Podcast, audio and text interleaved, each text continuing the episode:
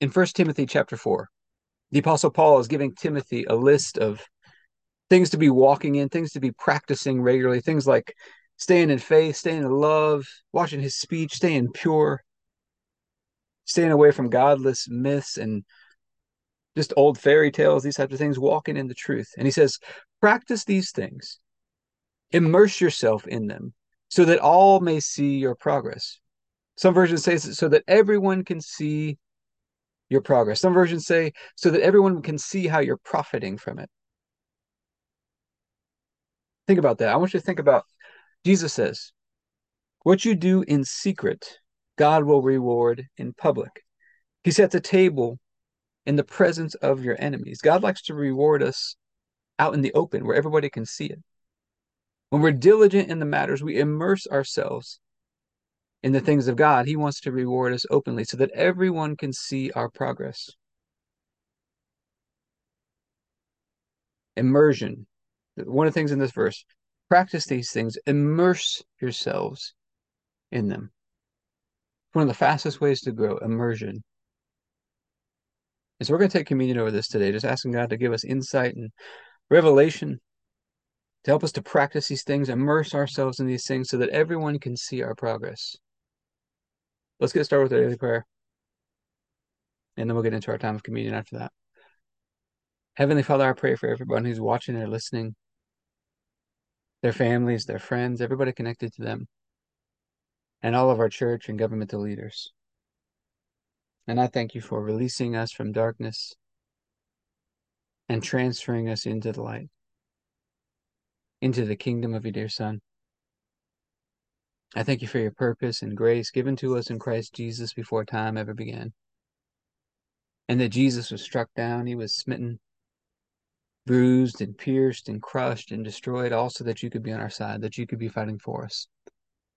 And I keep asking that you, the Father of glory, would give us the spirit of wisdom and revelation so that we would know you more and more. That the eyes of our hearts would be enlightened to know the hope to which you've called us and the riches of your glorious inheritance that is in us, and the immeasurable greatness of your power to us who believe. The same power that you exercised in Christ when you raised him from the dead, and you seated him at your right hand in heavenly places, far above all rule and authority and power and dominion, and every name that is named, not only in this age, but also in the one to come. And you put all things under his feet, and made him to be the head of the body, the fullness of him who fills all in all. And Father, I ask you to bless us and to make your face shine upon us. Let us find grace and favor in your eyes. Expand our borders and our territory. Expand our capacity to receive everything you've given us in Christ and to let it flow through us so that we do good and are blessing to people all over the world. Send us opportunities to do good and be a blessing today. And help us make the most of those opportunities. Keep your hand on us and help us do today what's right and best in your eyes. And do it with peace and joy and confidence in you. And we ask you to stretch out your hand to heal and do signs and wonders and keep us from evil and pain. Through the mighty name of Jesus. Amen. And Father, we're asking for your help. Help us to practice and to immerse ourselves in the things that you've called us to so that our progress may be evident to all, that everyone could see our progress. And we think in the night Jesus was betrayed, he took the bread and said, This is my body, broken for you. Do this in remembrance of me we get this opportunity today to remember. We've been made one with you through the sacrifice of Jesus. By his stripes we've been healed. We've been raised up, seated together with you in heavenly places. And so I thank you for this bread and ask you to bless it in Jesus' name. Let's go and take our bread.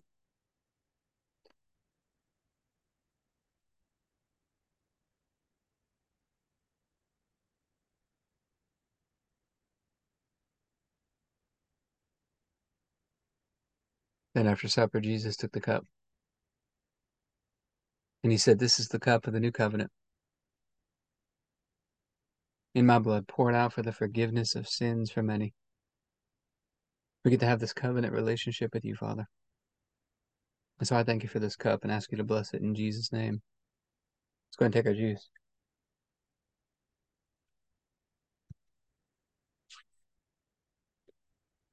Let's talk about some practical application into our health and fitness.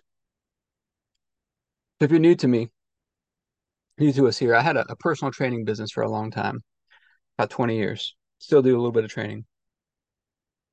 And one of the things I learned, I saw this over and over again, is if you really transform a person's body, their progress is evident to everybody.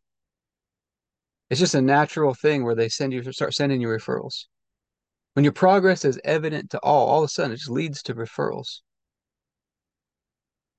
And so in our walk with God and in the gym business, in my book, Seven Days with Jesus, we talk about you have to have a combination of relationship and results.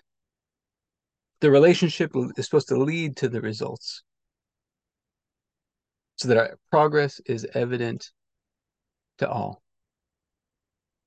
When you make that progress, people see it. They want to know, what are you doing? How are you making this progress? It's an opportunity to tell them what God has done in your life. But I hope this helped for you today. If you'd like to learn more about any of our programs, you can go to AbundantLifeTrainingCenter.com.